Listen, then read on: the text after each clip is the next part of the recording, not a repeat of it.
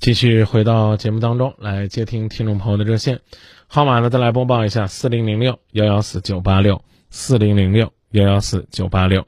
你好，喂，你好，我尊敬的张明老师，晚上好，你辛苦了。哎，你好，我我不知道你还记不记得我，我那是两千一二年给你打过电话，那真的时间太长了。好几年了，因为我来昆明已经五年了，真的是，我都真的不是，我只记到记得你这个号码，其他号码 一一概都不知道，也没有听，也没有再听过你的广播。今天呢，我也是非常荣幸的拨通你的电话，也是非常感谢你指指引了我一条光明的道道路。哎呦，这说说的我压力挺 压力挺大的。不是你的话，嗯，不是你的那句话的话，我我韩艳玲没有今天，没有在昆明发展这么好，我还能够翻身，真的感谢你。嗯，呃，说的是说的事情，哎，让我很欣慰，但是能跟大家简单分享一下。哎，我是河南河南省新乡市的人，嗯，不用说具体的位置，也不用说 也不用说具体的人。啊，我就是一个当时的话就是一个小三嘛。当时呢很困惑，很困惑的就是因为他一直不跟我分手，我正在煎熬当中，嗯，打打入了你的电话，我记得非常清楚，就是你只是给我说了一句话，我记得非常清楚，而且我也，嗯、付出行动，正在做着，一直坚持咬牙坚持做了五年，终于有了成就，成有有了结果，我所以说我才想起来，这是真的是，这是真的是你们节目的功劳。没有这个节目的话，我也我也不会认识你，更不会提到那些很很正能量的一嗯一些词语，让我触动非常非常的大，所以说才有我嗯今天今天我在昆明发展的很好。那那这样，你既然打过来电话的话呢，我允许我问问问你一个问题嗯啊、是什么样的力量让你坚定的甩掉小三儿这个角色？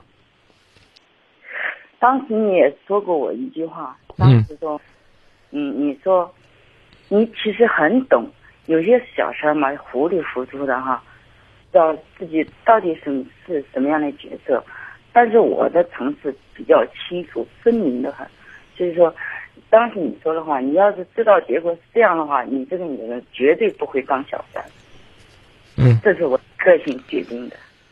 那当初走出来容易吗？不容易，我刚才说了，咬着牙坚持了五年，真的是咬。五年的时间才走出来，嗯，对，为什么这么长？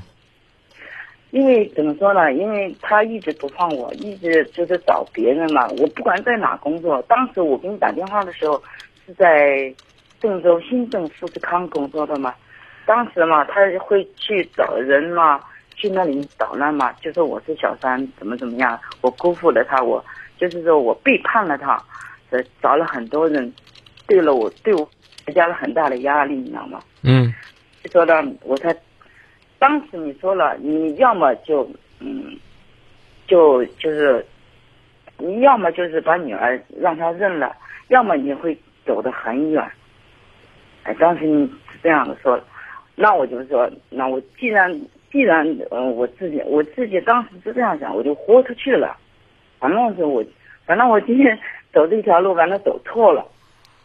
怎么错了？我我从那跌倒，我从那爬起来了，好，自己爬起来。谢谢您给我们打来的热线，让我们知道，想走出自己的困境，其实呢，办法只有一个，那就是咬着牙，把自己内心深处所有的痛苦都坚持下去，是的，好吧？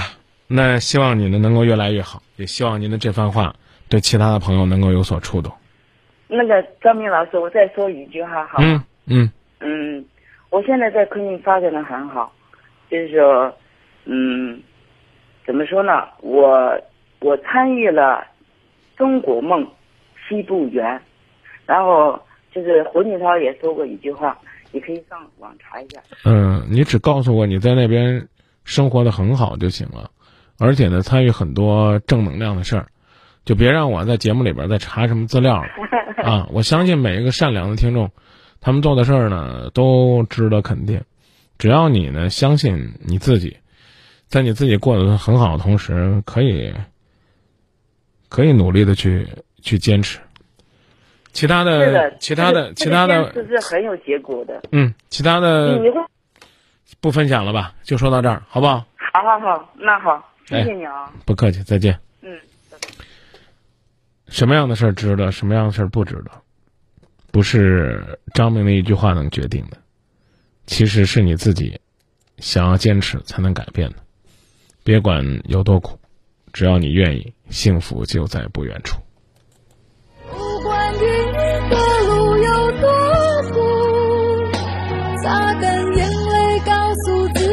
不准哭。我不怕谁说这是个。